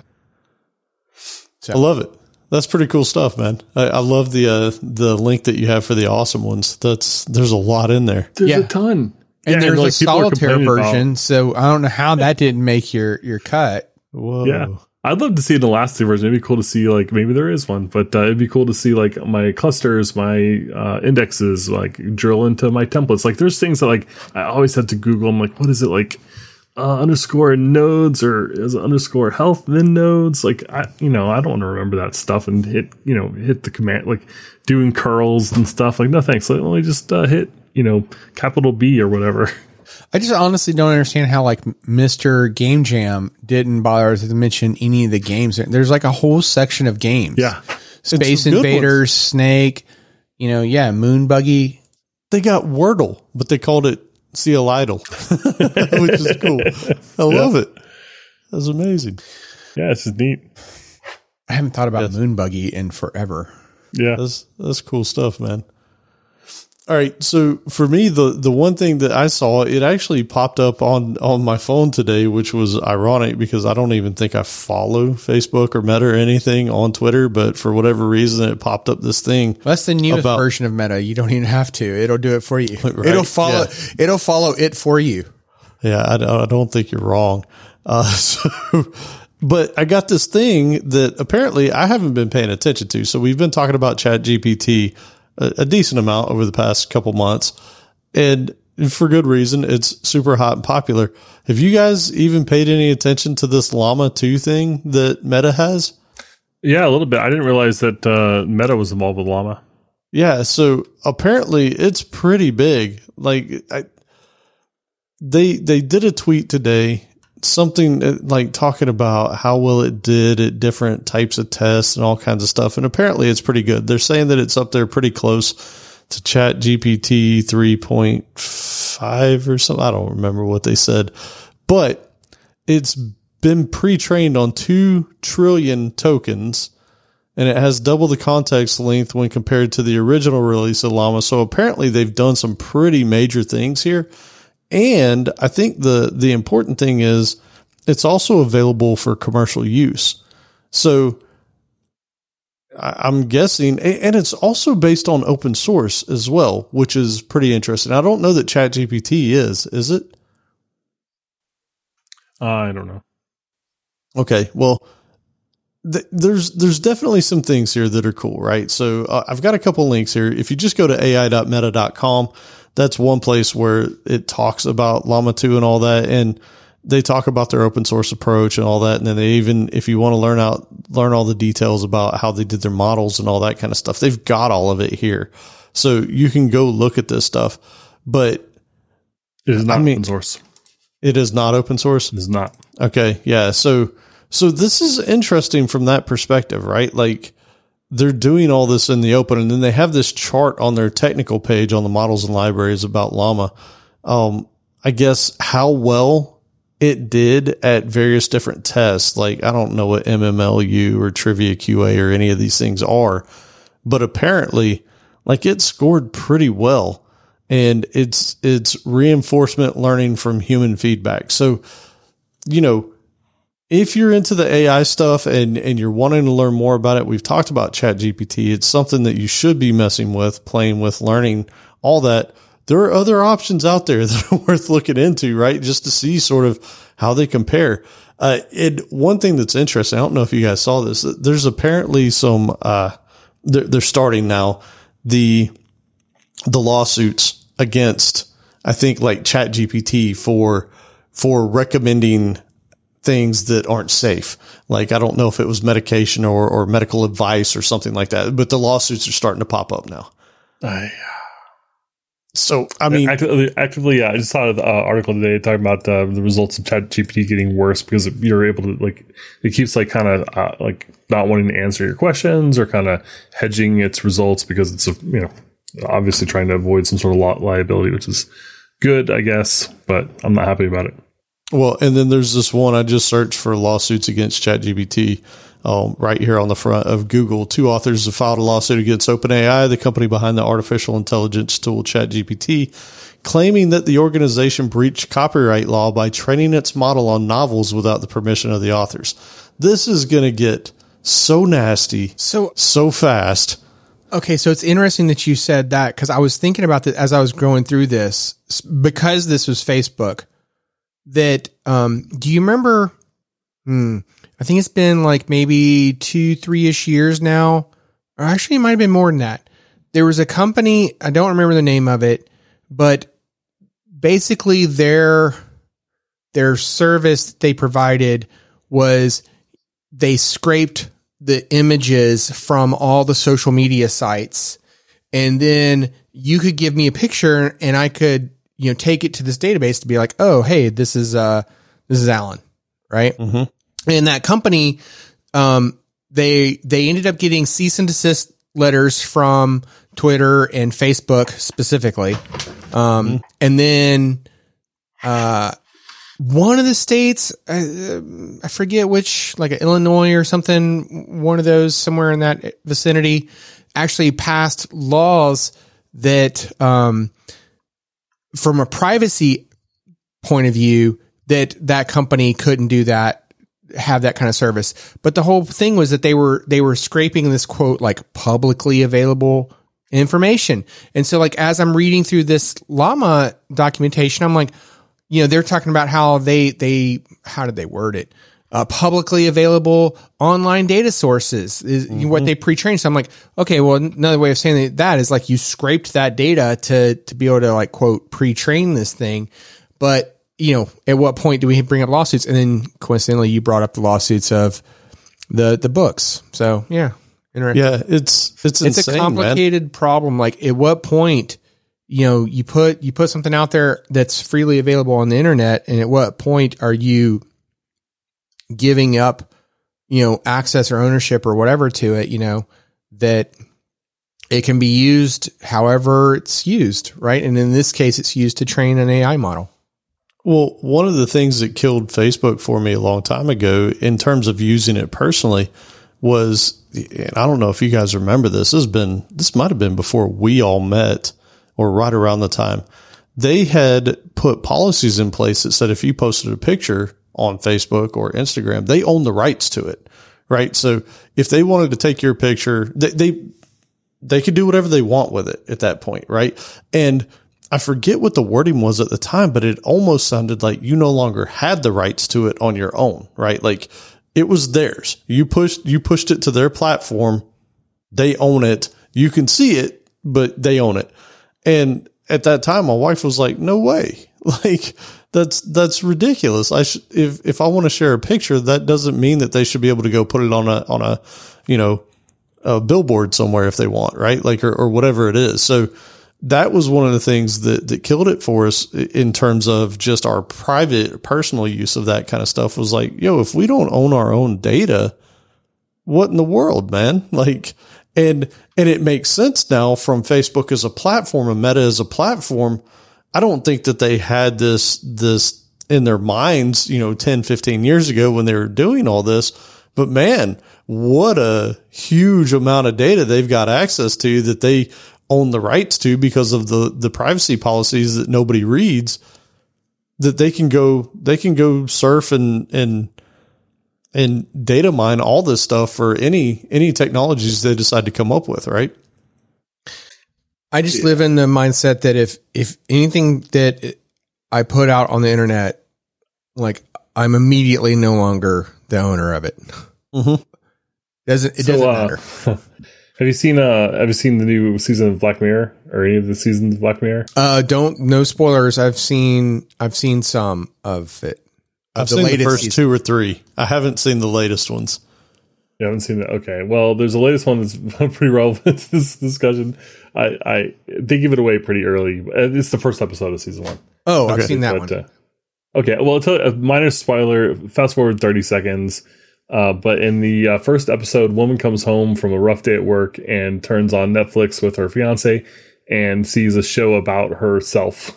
it's her name. The person looks very similar to her, and uh, you know, it's literally a show that she's able to watch, and it features events from her day, but you know, kind of slightly altered to be a little bit more entertaining and you can imagine her phone's blowing up because people are texting her like, "Hey, you're on? Is this you on Netflix? Like, what's going on?" And yeah, it just kind of goes off the wall from there. But uh, you can imagine, like, you know, it's, if they ever did, if Netflix or it wasn't named Netflix in the show, it was named something else. streamberry yeah Streamberry. Yeah, That's great. what it was called. Which was That's so excellent. funny too, because like they would mimic the like the the chime at the beginning, the bom bom, Yeah. or whatever it is. I don't remember. And then you know how like when you watch a Netflix commercial, it, the N is in the Yeah. top corner. Like it did Yeah. that. Like it was literally, hey, just take that asset and replace the N with the S, and we'll just use it. Yeah, it was fantastic. But yeah, you imagine like if someone ever you know had something like snuck into terms and services about being able to use data from that picked up from you know different sources and like oh we don't actually need your explicit permission for this because of these combination of terms or whatever then yeah uh, we're able to do what we want with uh, your info and it's too late to do anything about it. well yeah you posted all this stuff on your timeline and we own the timeline so boom here we go Yeah. Yeah. Now, here's the cool thing though. I don't know if you noticed this or if you've tried this. Did you notice that like top of the page on your uh, one of your links there uh, for the models and libraries, download the model, big giant button. Insane right Click that. now you got to give them some information, but yeah, you you know there's a community license agreement that you can download that model. I mean, look for for all the all the stuff that we've said about our personal um, usage of Facebook or whatever over time. Like uh, from a developer's point of view, I still think that they've done amazing things for the world of development in general, sure. right? Like React, GraphQL. Um, I mean, I, there's they have done and put so much out there that developers have latched onto and used the heck out of successfully, right? So, in no way would I that we- disparage what they've got. What was The, the, one that they joining. that they yeah that they uh they forked and there was like the one name and then the one name with SQL Oh yeah, um, oh man, something with a P oh man, like we, parrot we were and parrot we were SQL. hot on it for a while. yeah Um, we were Oh man, I query multiple data sources. it wasn't it wasn't like a druid or something no it was like a Start with a P, I'm sure of it. Presto. Presto, Presto, yeah. Presto SQL and Presto DB. I, yeah, I think Yeah. that one that one they kind of like messed us up on right they could have like Yeah. picked a different name that yeah. was so like hard. th- that was that was their that was their angular yeah. yeah, right, Yeah. right, Everybody gets one. yeah yeah. But I mean, in terms of just providing and giving back to the developer community, I'd say that you know. Meta has done an amazing job over time with that. Even though at one point, remember they changed their their licensing on some of the stuff that that got everybody in an uproar. Uh, I don't remember exactly what it was, but it, it was the same thing like Elasticsearch had done too, because they were tired of all the all the cloud companies basically taking their free and open source stuff and then turning around and turning it into a service that people were paying for while they were trying to make money off Yeah. their own services. So, I, I mean, th- the web has been a crazy place for the past ten years. Oh, I meant to say too, going back, uh, just backing up to the tu- the TUI conversation Too, yes. Heck yeah. that I I said last time I was going to use and report back on Jay Z's previous tip of the week, which was uh, KA deck, the Kafka Apache. Oh no, that was my tip of the week that I borrowed Oh, from sorry. MicroG. Yes. Okay. So I forgot, but the TUI conversation reminded me, and I'm like, oh, yeah. So as as we were talking about that, I'm like, what was the name of that tool again? I need to think about that because what I'm actually working on, like you know, here the past few days, I'm like, oh, this would actually be very helpful to what I'm actively working on. I need to try this thing. I need to remember to try this thing. So, Cool. promise number two. it's TBD. actually a repeat of the first promise that I did not I did not not break it, but I also didn't break it. That's amazing. Excellent. I will try it though. All right, so we will have some resources we like in here. Some of the links, like links. the the software engineering thing that that Outlaw has, which uh, interestingly enough, there's actually a free version of it online if you want to read it in HTML format. So Sounds fun. So you can always do that. Well, I mean, if it were me, I would have it turn that into a PDF and then you know it would go on to a reader somewhere. I just had uh, ChatGPT just tweet it for me, so I'll send you a link. I like it. That's amazing.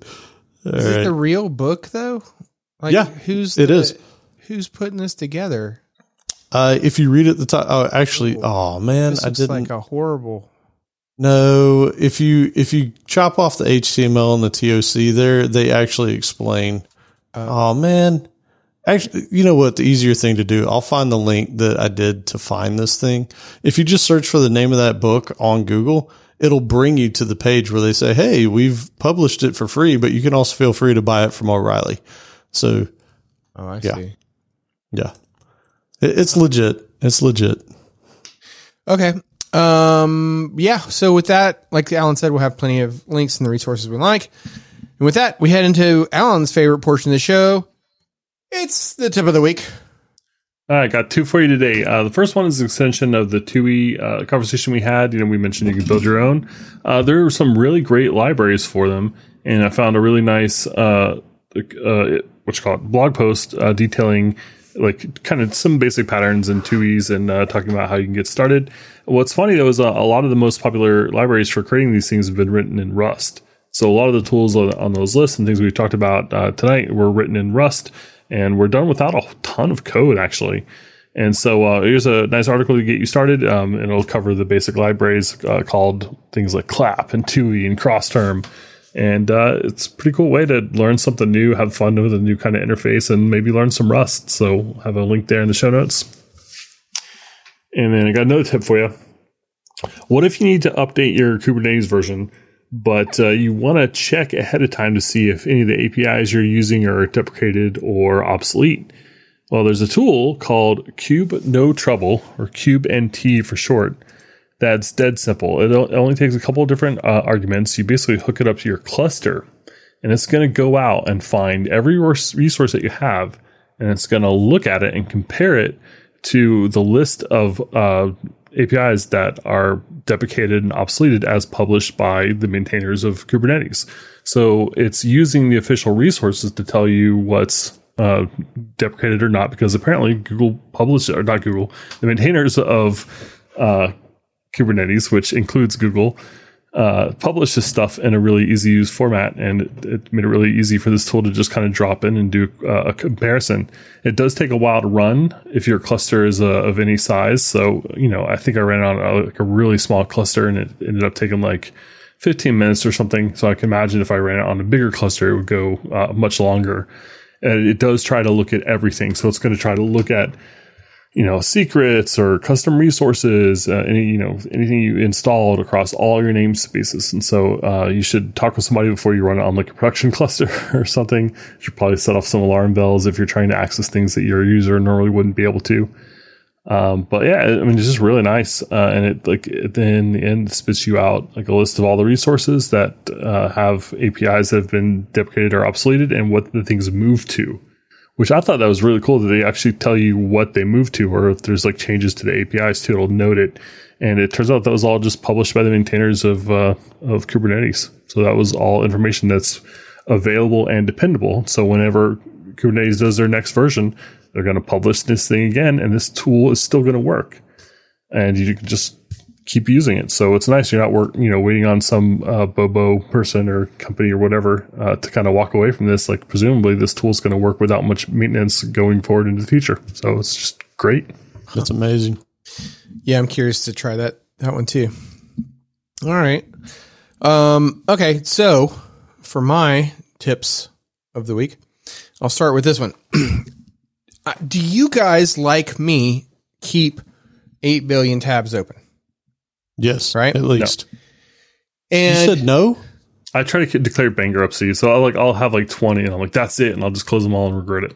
Oh no, right? No, yeah. I wish I had that kind of no. Um, so I, I keep you know 800 tabs open with in tab groups and all that, but do you ever find yourself like, man, I wish I could just like reload all of these tabs in one fell swoop because like maybe I had to reconnect to a VPN or whatever your your situation might be, right? Well, I found out that you actually can do that in Chrome. You can one of two ways. You can either do your shift select or your uh, control select type of options. So, you know, select your first the first tab and then shift select to the to whatever the last tab or just control click the ones you want to do. Once you do that, you can right click on one of the tabs and you know do your do your uh the reload from there or whatever your normal reload options are. So you could right click, you can do the control R, you could do a control shift R. You could point is you can reload all those tabs in one command. That's pretty nice. I didn't. That's I didn't know that. Right. Okay. So so that's the that's the the the technical one. Now after that, it's all downhill. so I have had my eye on these little things for a while, and I've been curious to try them. And I finally had a chance to, and now I am a believer. I'm sold. These things are amazing. So I know Allen, Jay Z, this probably doesn't apply to you. You don't even have to listen. But um, I know, I know, uh, Allen, you and I both do a lot of like stuff around the house, and you watch like me a lot of like, uh, you know, you'll fall into a rabbit hole on YouTube of like different DIY type home projects or whatever, right? And that's how I found this. And I think I had shared the video specifically from this guy once before, but of some other project that he was doing. But he had talked about these Wago uh, uh, nut lever nuts that you use to connect wires. So the old school way was like you could you could solder two wires together. You could use the crimp uh, connectors to connect the wires together. You could use the wire the twist on wire nuts to connect wires together, right? Or there are these Wago lever nuts. And the way this works is picture picture like if you had five lanes, right? And each wire can go into one of those lanes, but to get it in there, there's like a little lever that you lift up, the wire goes in, you close the lever, and then boom, it's locked in there, right? And you could you could do five of them that way. It is so ridiculously much easier to do stupid clean wiring jobs now in like the in your house. Uh, you know, like th- these are really intended for like you know if you were replacing like light switches or receptacles or whatever. Like that's where you you might want to use these things, right? So stupid easy. And the beauty of it is if you're like, "Oh, I need to disconnect that wire." Oh, I can just take one wire out of the bunch. Right? Because the problem with those twist on ones, which was kind of like the de facto standard for like, you know, things inside the uh inside the wall, right? Was that you know, maybe maybe depending on the bunch of wires that you're getting, right? Maybe some of them are getting a good connection and others aren't if you have too many wires, and especially if you don't have the right size uh, twist on wire nut, then right. This you don't have that problem. They're clear see-through plastic, so you can easily see them. They're awesome. Now I see that somebody put in a link to the ideal ones. Not as good. You can Not as good. and you can get both of these at Home Depot, by the way.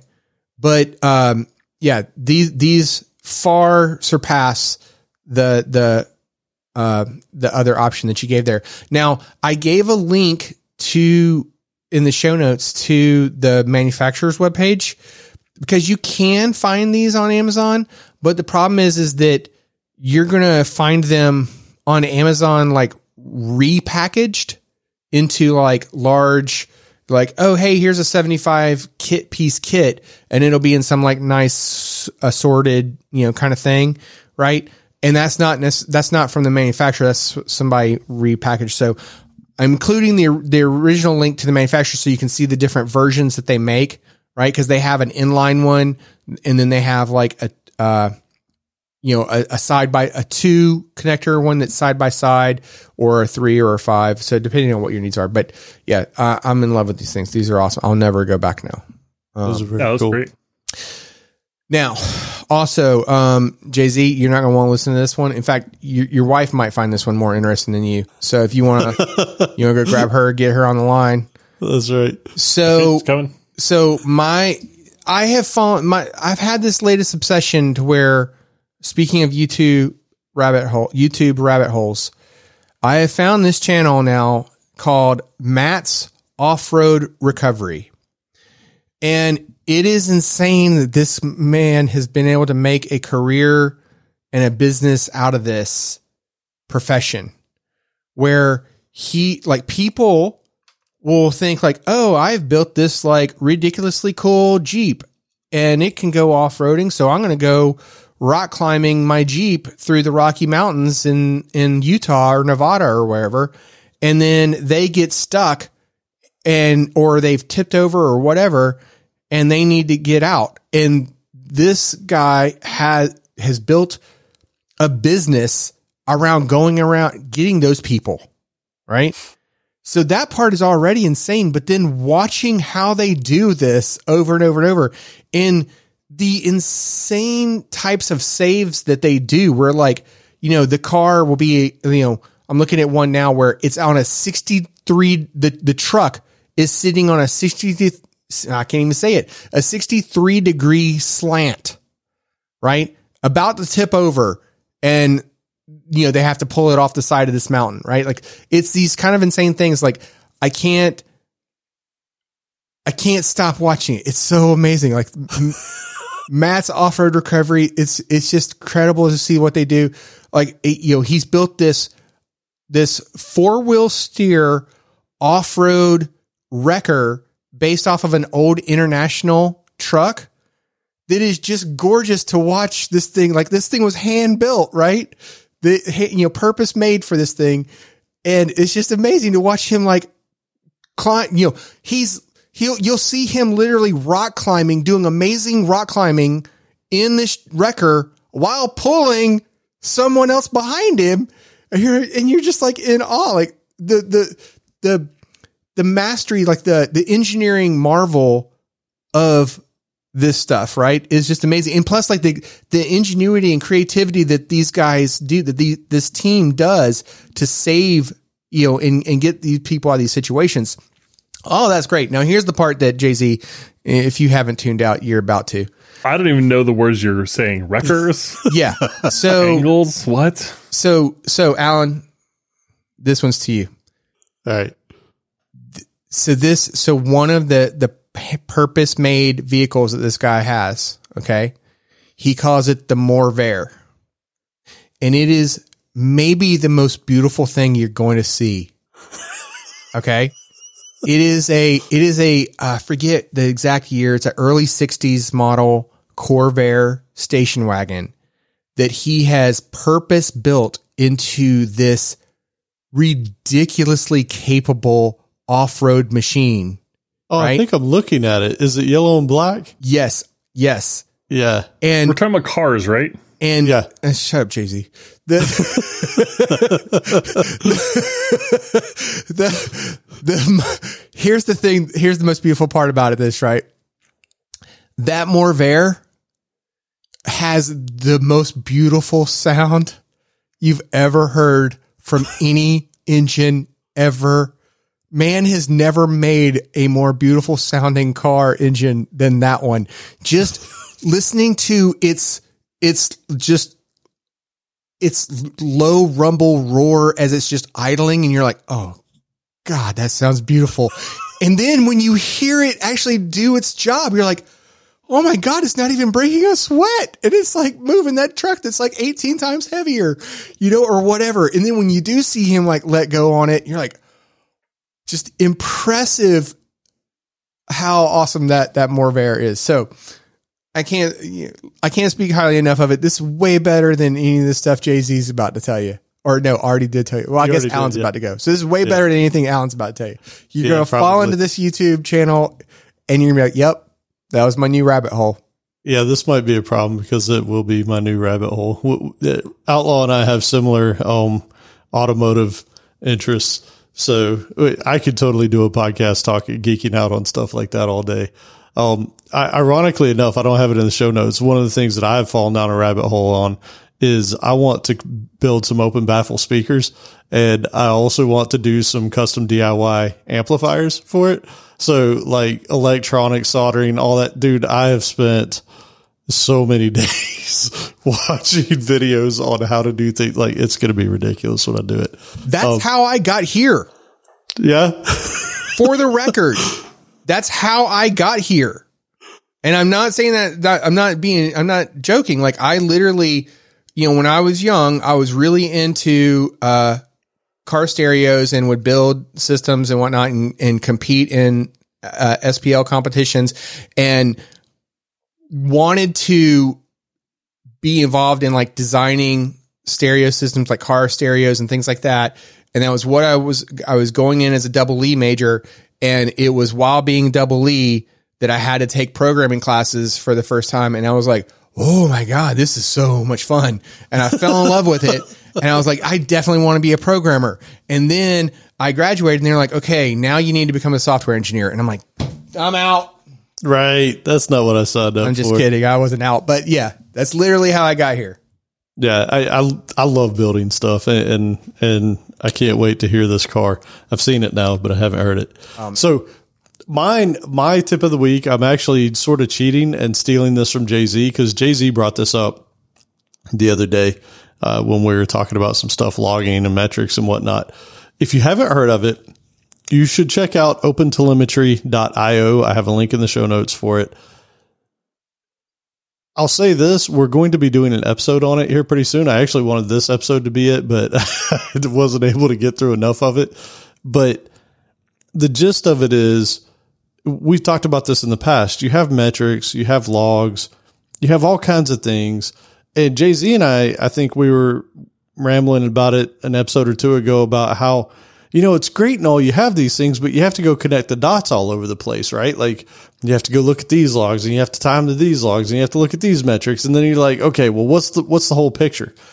That's what open telemetry tries to solve is tying those dots together for you and then giving you a nice UI to where you can actually look at the dots all connected and be like, okay, well, this is what happened from where the request was made all the way down to where the failure happened or where the latency happened or where whatever, right? Like, so it is exactly what was put together to help with distributed computing, cloud computing, that type of thing. And as a matter of fact, it's part of the um, CNCF Cloud Native Computing Foundation project. I think it's actually graduated to whatever they call it, but uh, it, it's it's pretty amazing. So have a link here in the show notes. Again, we're going to be talking about it in depth here in the near future. So uh, if you're interested in that, you want to get a primer on it, so you have an idea of what the heck we're talking about when we actually start in on this.